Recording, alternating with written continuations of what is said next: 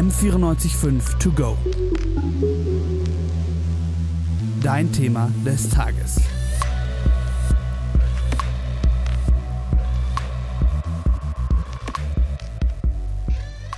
The Jews are undoubtedly a race, but they are not human. Ein Zitat von Adolf Hitler, welches Art Spiegelman in seinem bekannten Comic Maus, die Geschichte eines Überlebenden, verarbeitet hat.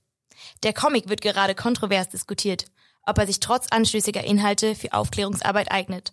Ich wollte ihn mir auch eigentlich kaufen, um mir ein eigenes Bild zu machen. Er ist jedoch momentan fast überall ausverkauft.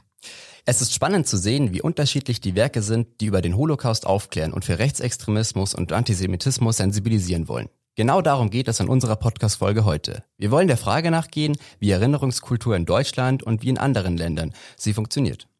Wir fragen uns, wie gelingt nachhaltige Aufklärung? Wie ist die Bilanz deutscher Erinnerungskultur? Und wie sieht Aufklärung über den Holocaust in anderen Ländern, speziell in Österreich und den USA aus? Das und vieles mehr erfahrt ihr in dieser Folge. Mein Name ist Hanna Hieronymus. Und ich bin Matthias Weigand. Whoopi Goldberg, die bekannte Schauspielerin aus den USA, hat ja vor zwei Wochen für ziemlich Furore gesorgt, als sie in der ABC Morning Show The View den Satz gesagt hat, Holocaust was not about race.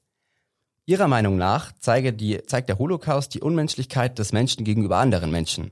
Beim Völkermord der Nationalsozialisten an den Juden sei es aber um zwei Gruppen weißer Menschen gegangen und somit hat es nichts mit Rassismus ihrer Meinung nach zu tun. Auch wenn sie sich für den Satz später entschuldigt hat, hat die Debatte für ziemlich viel ähm, Aufmerksamkeit in den USA gesorgt über das Thema, wie man mit dem Holocaust sensibel genug umgehen kann. Ja, die Debatte habe ich auch mitverfolgt. Matthias, kannst du dich noch erinnern, äh, damals an Diana aus Kassel? Das war Thema in meiner ersten Uni-Veranstaltung und ich wurde gefragt, ob ich sie kenne, weil ich auch ursprünglich aus Hessen komme. Sie hat sich ja auf einer Corona-Demo mit Sophie Scholl, der Widerstandskämpferin, verglichen. Und da, fand ich, hat man gesehen, wie schädlich fehlende Aufklärung und Sensibilisierung sein kann und dass man da echt aufpassen muss, bevor man irgendwelche relativierende Vergleiche oder sonstiges zieht.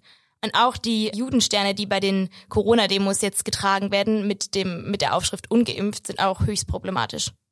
Ja, ich glaube, auch wenn das Beispiel mit der Jana aus Kassel eher belächelt wurde, kann ich mich noch auch gut an das Beispiel von Alexander Gauland erinnern, der, der vor paar Jahren den Vergleichsatz gesagt, äh, die Nazi-Zeit wäre ja nur ein Vogelschiss in der deutschen Geschichte. Das finde ich ist ja irgendwie schon irgendwas, was mit einem äh, Unwohl aussorgt, wenn man so einen krassen Satz hört. Ja, definitiv. Bevor wir uns jetzt aber noch genauer mit den einzelnen Fallbeispielen beschäftigen und was auch mit solchen Aussagen alles so zusammenhängt, lass uns doch erstmal den rechtlichen Rahmen anschauen und uns anschauen, ja, was passiert denn eigentlich beim Thema Holocaustleugnung? Wie sieht es da äh, juristisch aus? Dafür haben wir uns mit dem Rechtsanwalt Dr. Achim Dörfer unterhalten, der auch aus einer Familie von Holocaust-Überlebenden stammt und selbst zum Thema deutsche Erinnerungskultur zum Holocaust publizistisch tätig ist. Ich finde da die Einordnung auch deswegen so wichtig, weil ja bei so vielen politischen Diskussionen, egal ob online oder auf Demonstrationen, sich Leute immer wieder schützend hinter das Grundgesetz stellen. Manchmal klingt es ja fast schon lustig, wenn Leute äh, Argumentationen mit dem Satz beginnen, das wird man ja noch sagen dürfen. Aber andererseits ist nun mal Meinungsfreiheit in einer Demokratie, wie sie Deutschland ja ist, auch ein extrem hohes Gut. Ja, das ist definitiv. Was man allerdings nicht sagen darf, ist, dass der Holocaust nicht stattgefunden hat.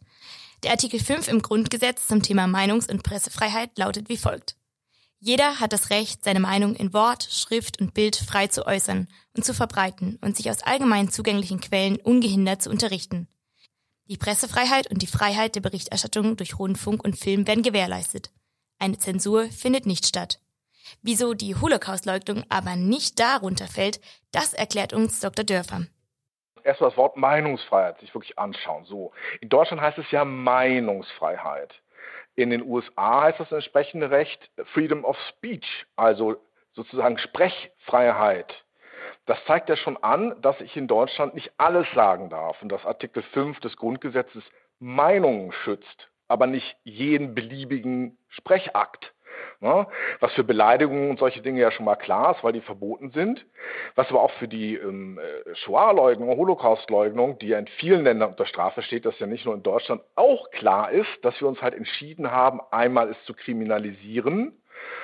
Und ähm, diese Kriminalisierung ist auch kein Verstoß gegen die Meinungsfreiheit, weil das hat das Bundesverfassungsgericht sehr schön im letzten Jahr nochmal herausgearbeitet, als nämlich diese ganz bekannte Holocaust-Leugnerin äh, Ursula Haverbeck dann vor das Bundesverfassungsgericht zog, nachdem sie nun eine, nach vielen, vielen vorherigen Bestrafungen dann sogar eine Freiheitsstrafe bekam.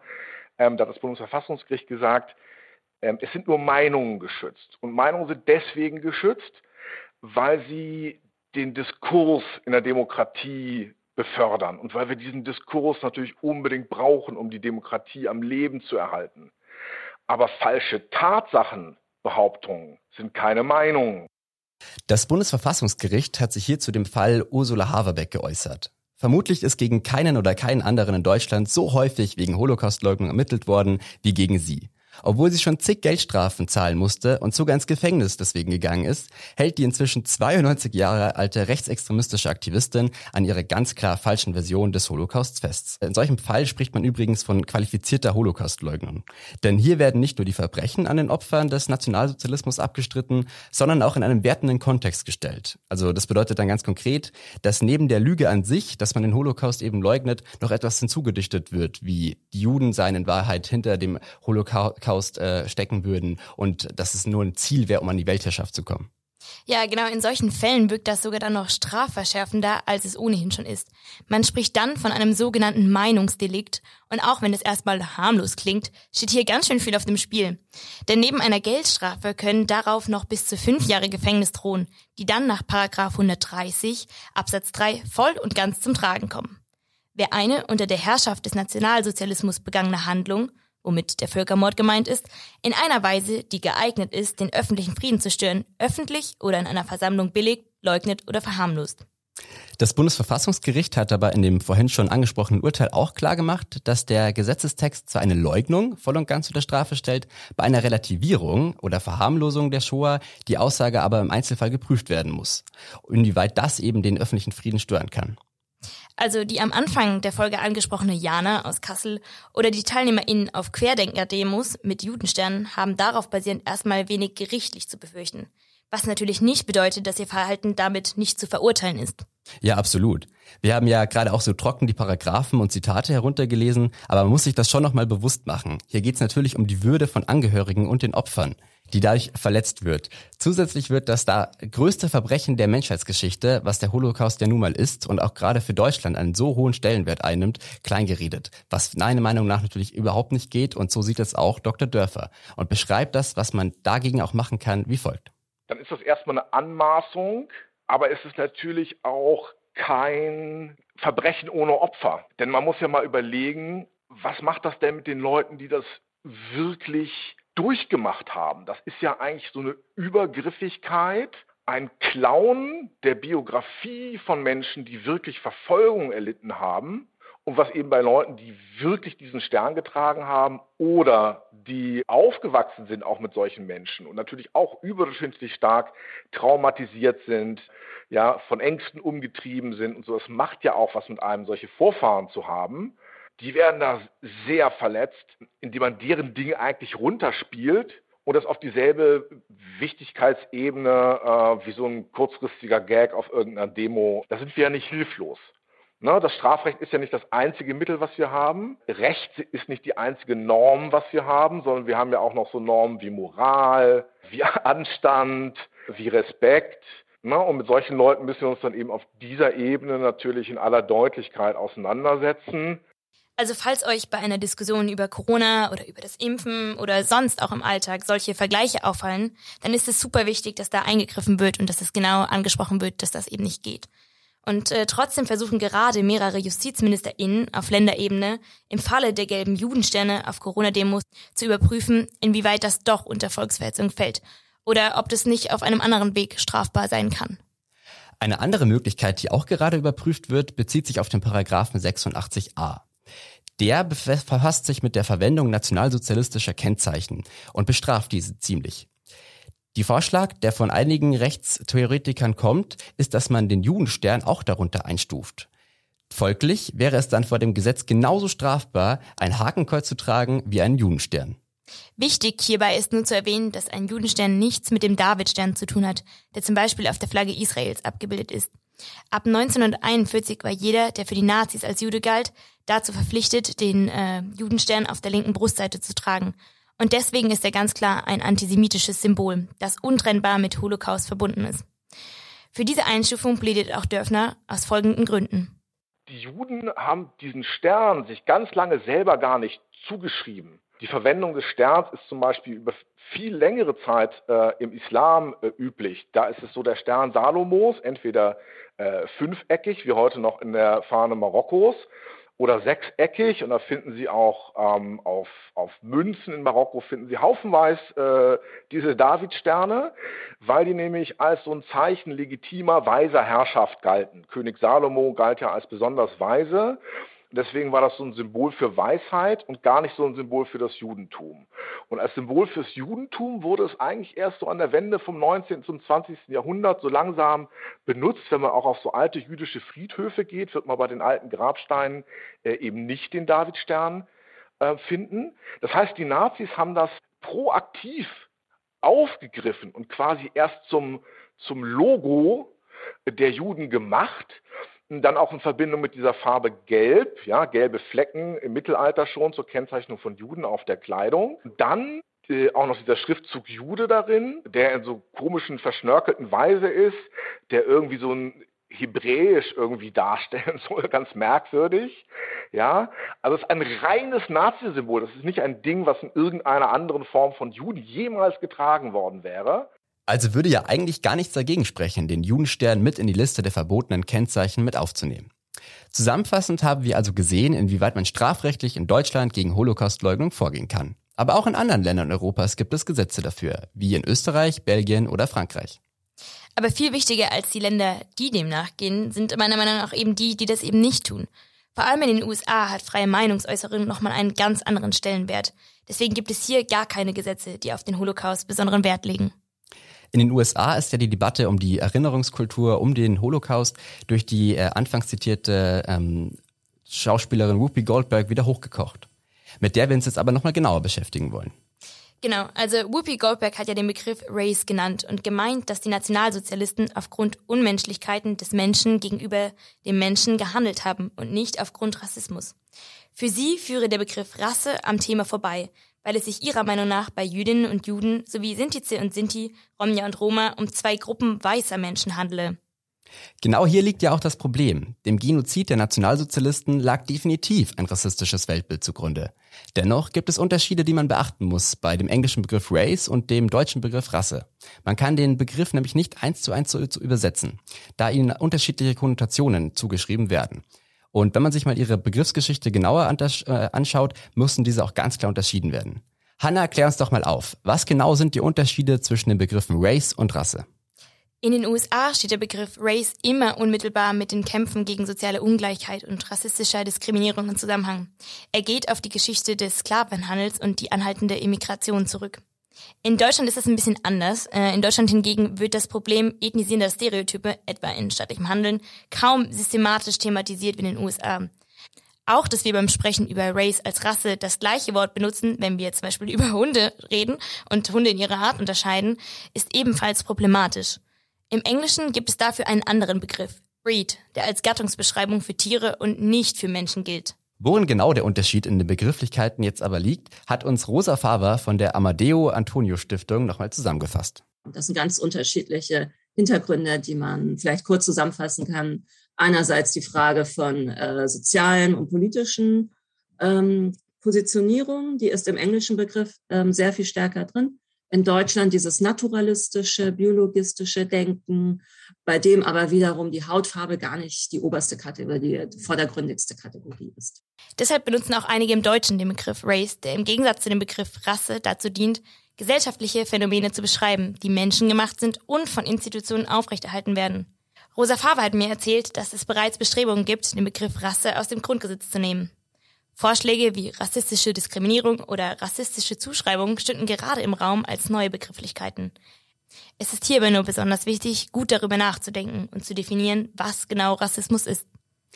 Institutionen sind auch ein gutes Stichwort. In Artikel 3 Absatz 3 des Grundgesetzes der Bundesrepublik Deutschland steht unter anderem wörtlich, dass niemand wegen seiner Rasse benachteiligt oder bevorzugt werden darf. Die Formulierung entstand im Kontext der Gründung der BRD und sollte einer nationalsozialistischen Rassenideologie konkret entgegenwirken. Wir haben also jetzt gesehen, dass es durchaus Unterschiede in den Begrifflichkeiten gibt, die Rassismus thematisieren. Da Whoopi Goldberg den Begriff Race in ihrer ursprünglichen Aussage scheinbar als etwas definiert, was nur nicht weißen Menschen, also nicht Jüdinnen, Juden, äh, nicht Sinti, Sinti und Romnia Roma betrifft, stellt sich mir aber dennoch die Frage, wie wird der Holocaust in den USA behandelt? Wie sieht es mit der Aufklärung denn dort aus? Das erste, was mir dazu eingefallen ist, ist der berühmte Mauscomic. Dieser gilt in ganz vielen Staaten in den USA quasi als Pflichtlektüre und steht auf dem Lehrplan. In Maus schildert Spiegelman die Geschichte seiner Eltern, die während des Zweiten Weltkrieges nach Auschwitz-Birkenau verschleppt wurden. Jüdinnen und Juden zeichnet er als Mäuse, die Deutschen als Katzen. Seine Eltern überlebten den Holocaust und ihr ältester Sohn starb leider. Nachdem eine US-Schulbehörde jetzt aber in Tennessee das Werk wegen Obszönitäten vom Lehrplan verbannte, etablierte der Betreiber eines Comicladens, Rich Davis, eine Art Leihbücherei, in der weltweit über 1000 Exemplare des Mauscomics dem ganzen Land zur Verfügung gestellt wurden. Davis fordert, dass das Buch als Pflichtlektüre für jeden sein sollte. Pflichtlektüre ist echt ein gutes Stichwort, Matthias. Ich frage mich nämlich, gibt es denn sowas überhaupt? Ich habe damals in der Schule Schindlers Liste gesehen und auch im Unterricht besprochen. Und du, Matthias, was habt ihr behandelt? Ja, meine äh, erste Erinnerung, glaube ich, wäre der Junge im gestreiften Pyjama, den wahrscheinlich ganz, ganz viele kennen als Kinofilm. Ich muss schon zugeben, dass ich den als Kind echt irgendwie packend fand. Ja, das ist voll interessant, das zu hören, weil ähm, ich weiß, dass das Werk auf jeden Fall in der Kritik stand, da es die Geschichte aus der Theaterperspektive erzählt und der Protagonist, das war ja ein Kind, ähm, so ein bisschen diese Unwissenheit symbolisiert und auch so ein bisschen die Unschuldigkeit äh, der Deutschen irgendwie dafür steht oder vielleicht das auch ausstrahlt, was definitiv falsch ist. Und es ging auch in dem äh, Film oder in dem Buch äh, auch nicht mehr so um das konkrete historische Geschehen und auch der nationalsozialistische Antisemitismus im Ganzen wurde auch nicht wirklich thematisiert, im Gegensatz bewerten aber viele den Maus-Comic, was ich auch erst äh, sehr überraschend fand, als ein gelungeneres Werk für die Beschäftigung mit dem Holocaust. Warum? Das erklärt uns auch wieder Rosa Faber.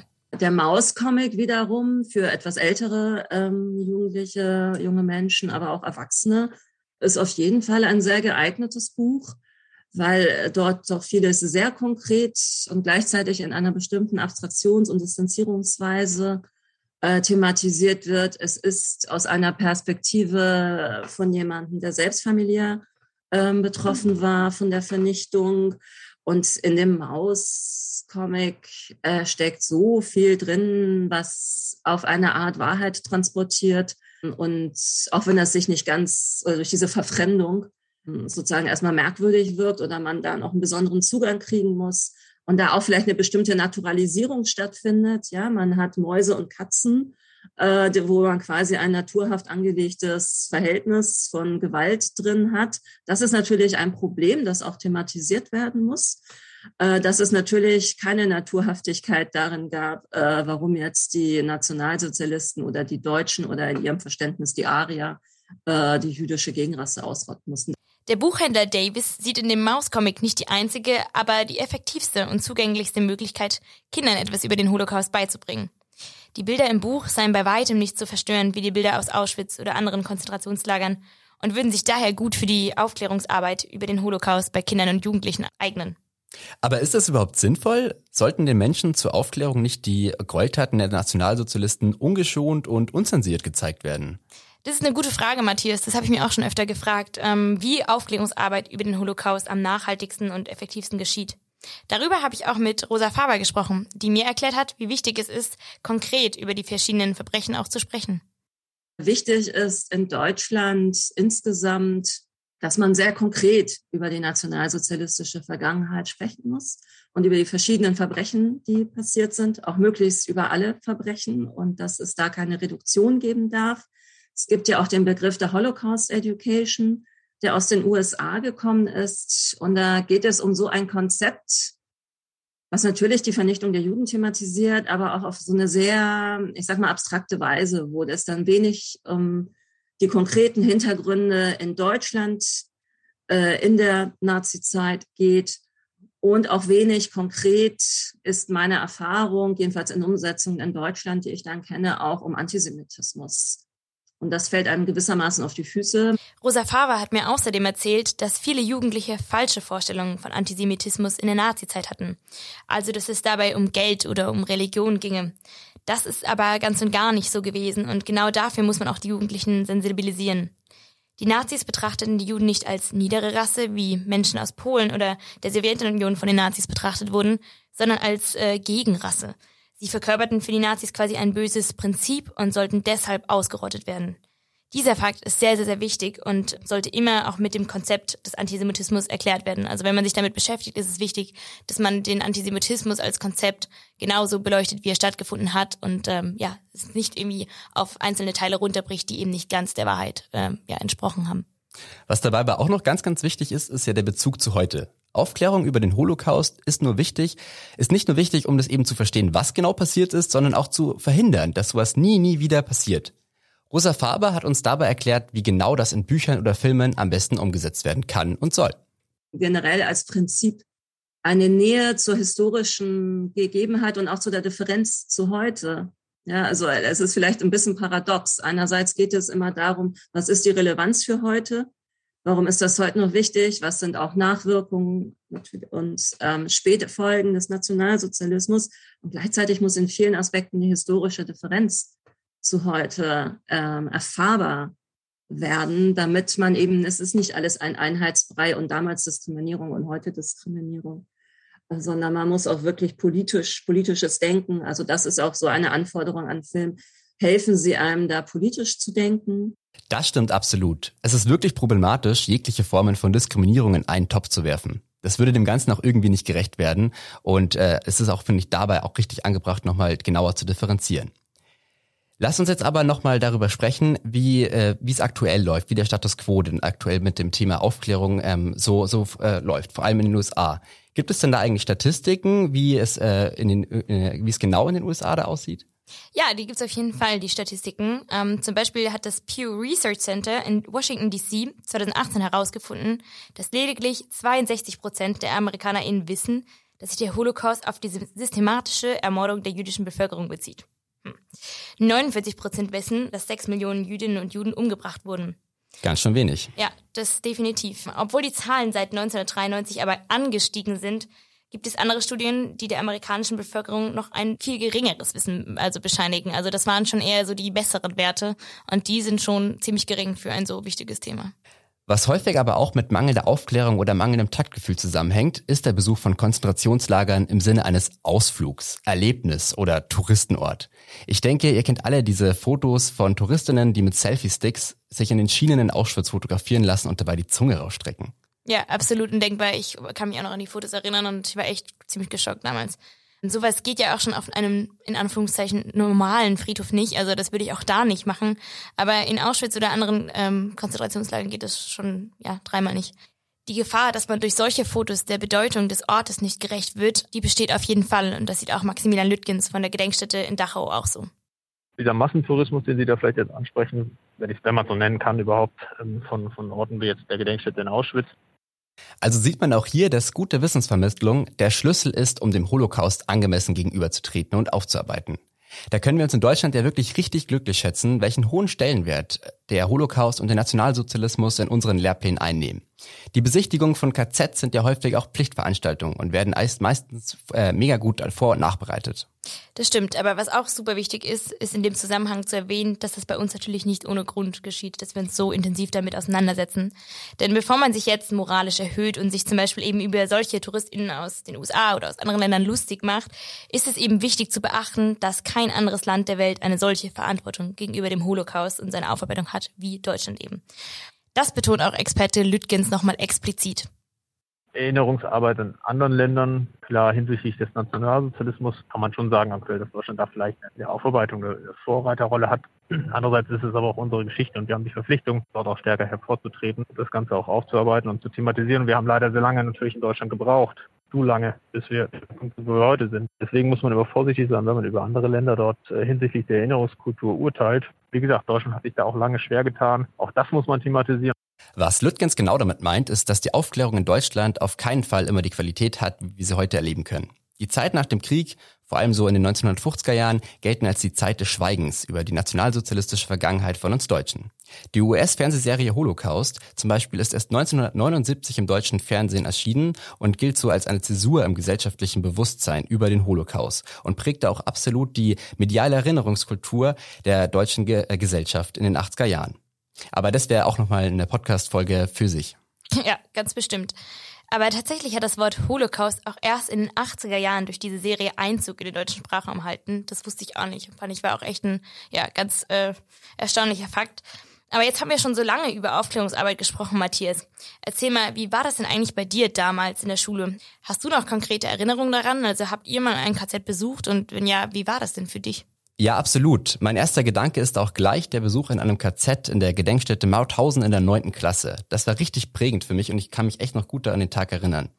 Wenn mir meine Geschichtslehrer, glaube ich, damals das nicht so gut vermitteln konnten, wie wichtig das Thema ist, hat es mir auf jeden Fall, glaube ich, der, der Besuch nochmal verdeutlicht. Ich weiß noch, dass ich da als, als äh, kleiner Neunklässler so einen Gedanken hatte, dass äh, dieses ganze Grauen und dieser ganze Schrecken von nicht, nicht mal 100 Jahren genau an diesem Ort passiert ist. Und das hat mich schon irgendwie zum Nachdenken gebracht. Aber Hanna, erzähl mal, wie war das so bei dir? Hat deine Schule ein KZ besucht? Ich kenne dieses Gefühl, was du gerade beschrieben hast, dass ich mir auch dachte, dass es so unvorstellbar ist, dass das noch gar nicht so lange her ist, als äh, ja man da war. Ähm, genau, ich habe auch mit meinem Deutschkurs einmal die Gedenkstätte Buchenau besucht und äh, im Rahmen eines Schüleraustausches ähm, ja habe ich auch die, also habe ich auch das KZ in Auschwitz besichtigt. Und ich war da schon relativ alt bei beiden Besuchen und ich habe mich auch schon viel darüber, auch im Privaten, ähm, damit beschäftigt davor ich weiß noch, also ich fand es natürlich sehr, sehr bedrückend, aber auch gleichzeitig wichtig, dass ich da war. Ich muss es aber auch nicht nochmal direkt wiederholen. Ich finde, man sollte schon mindestens einmal ähm, ja die schrecklichen Dimensionen sich vor Ort auch anschauen und da gewesen sein, aber auch nur, wenn man das in einem guten Rahmen vor- und nachbereitet. Also das ist, glaube ich, sehr, sehr wichtig, weil sonst wird man halt sehr alleine gelassen mit seinen ja, Eindrücken und ich glaube, das ist eben sehr wichtig, dass es in einem bestimmten Rahmen stattfindet. Und ich fand die Schule eigentlich damals sehr gut. Bei mir war das in der Oberstufe und ähm, den, Zeitraum, den Zeitraum fand ich auch ziemlich passend, muss ich sagen.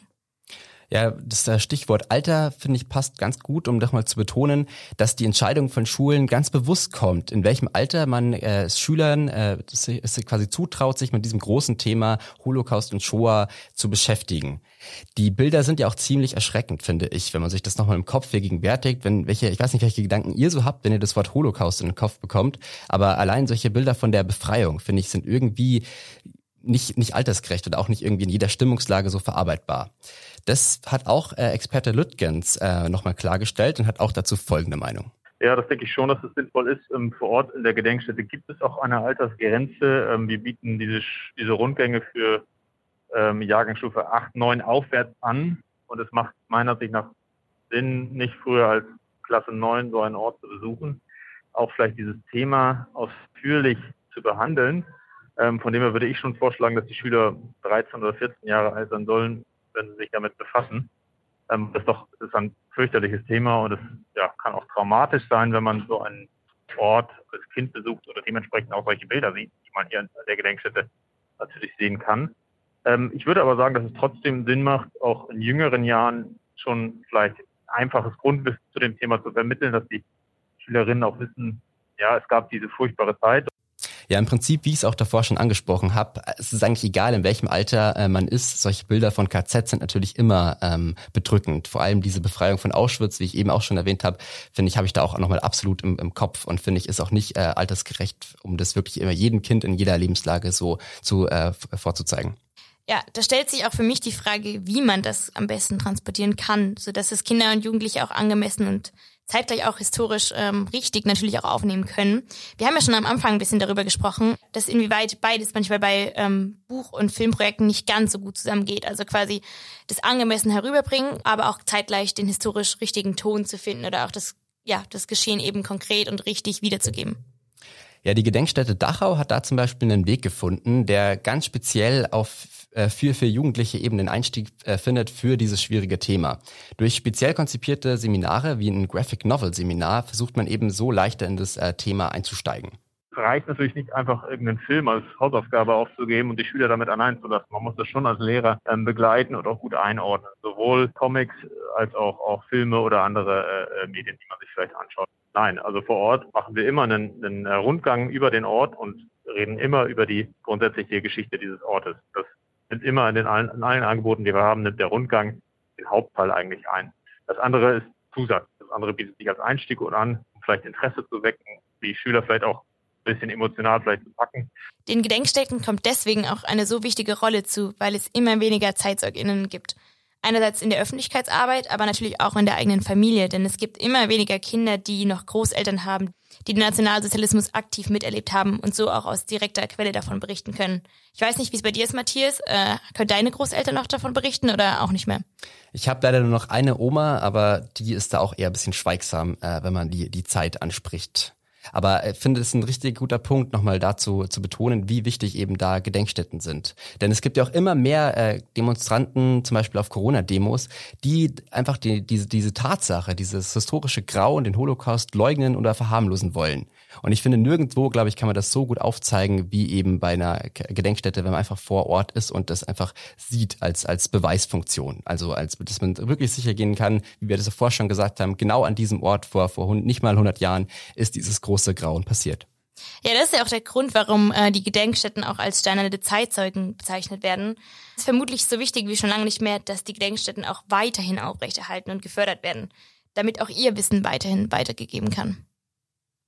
Also zusammenfassend zum Thema Aufklärung können wir äh, festhalten, dass es immer einen Dreiklang zwischen Geschichtsunterricht mit Gegenwartsbezügen bedarf, verschiedensten medialen Mitteln, die natürlich auch äh, immer unterschiedlich äh, eingeordnet werden müssen, seien es jetzt Filme, Comics oder Bücher. Und natürlich ähm, am wichtigsten der Besuch von Gedenkstätten, wie wir es gerade äh, so ausführlich nochmal besprochen haben. Aber auch unser direktes Nachbarland Österreich hatte mit der Aufarbeitung der NS-Geschichte lange Zeit Probleme. Natürlich kann man die Gräueltaten Deutschlands mit keinem anderen Land der Welt gleichsetzen. Doch beteiligten sich durch die Eroberungskriege des NS-Regimes auch andere Länder an der Organisation des Genozids, so auch Österreich. Österreich wurde ja mit dem Anschluss 1938 Teil des Deutschen Reiches und beteiligte sich ebenso bis zum Kriegsende an den Verbrechen der Nationalsozialisten.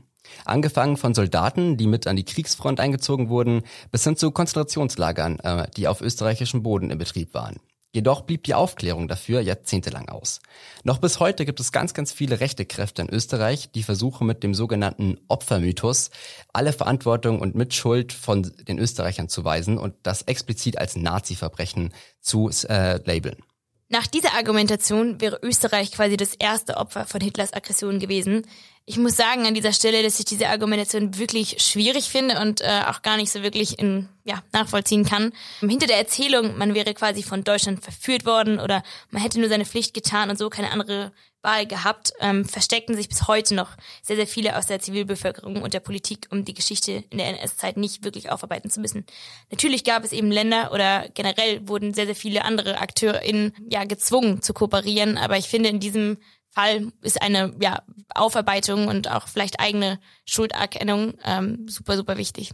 Ja, absolut, weil problematisch ist dann daran, dass dann im, im Volksmund so Narrative aufgemacht werden, dass dann die Begriffe wie Opfer, wer hat denn eigentlich gelitten unter dem äh, Holocaust, dann die Deutschen, die, die deutschen und österreichischen Soldaten sind und nicht irgendwie die, die Opfer in den KZs oder die Widerstandskämpfer, die eben dann durch die Herrschaft der Nationalsozialisten gefallen sind.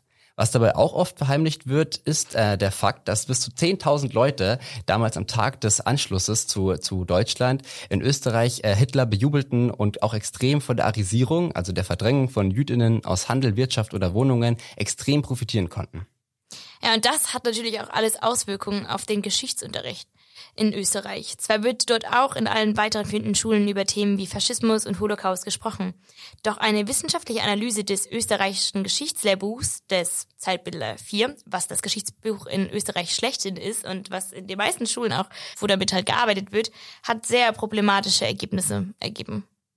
Die Untersuchung ergab nämlich, dass bei der Darstellung der nationalsozialistischen Vernichtungspolitik der Eindruck vermittelt wird, Österreich hätte gar nicht existiert und nichts äh, dazu beigetragen und gar keine Mitverantwortung äh, gehabt hätte.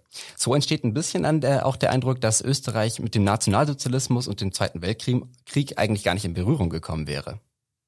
Das bedeutet dann auch konkret, dass wenn man der Schuldfrage nachgeht, wie das alles bloß passieren konnte, dass man dann schnell alles auf die Person Hitler reduziert und darauf schiebt, während die Bevölkerung passiv im Hintergrund stand. Was ja nicht den historischen Tatsachen entspricht. Die TäterInnen und VerbrecherInnen, vor allem in Verbindung mit Konzentrationslagern, kommen dann in den Bereich des Unfassbaren und werden so entmenschlicht. Also genau das, was Geschichtsunterricht ja eigentlich nicht sein soll.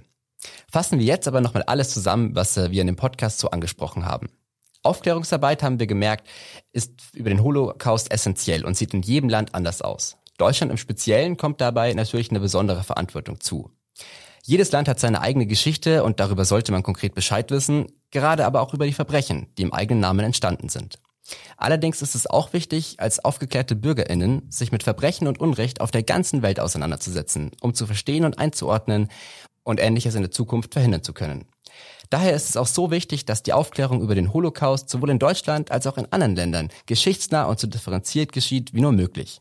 Sodass in einer Weise wirklich verstanden werden kann, wie es zu so etwas Unvorstellbaren überhaupt kommen konnte. Das war's mit dieser Folge M945 To Go. Ich hoffe, ihr seid doch dran geblieben und konntet ein bisschen was lernen. Redaktionsschluss war der 17. Februar 2022 und die Sendeleitung für diesen Podcast hatte Celine Schuster. Unser besonderer Dank geht an unsere ExpertInnen und an das Podcast-Team für die Produktion. Mein Name ist Hanna Hieronymus. Und mein Name ist Matthias Weigand. Bis zum nächsten Mal. Ciao. Tschüss.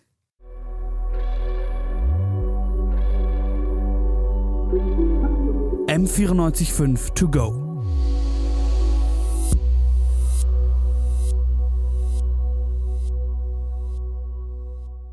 M945 To Go ist eine M945 Produktion.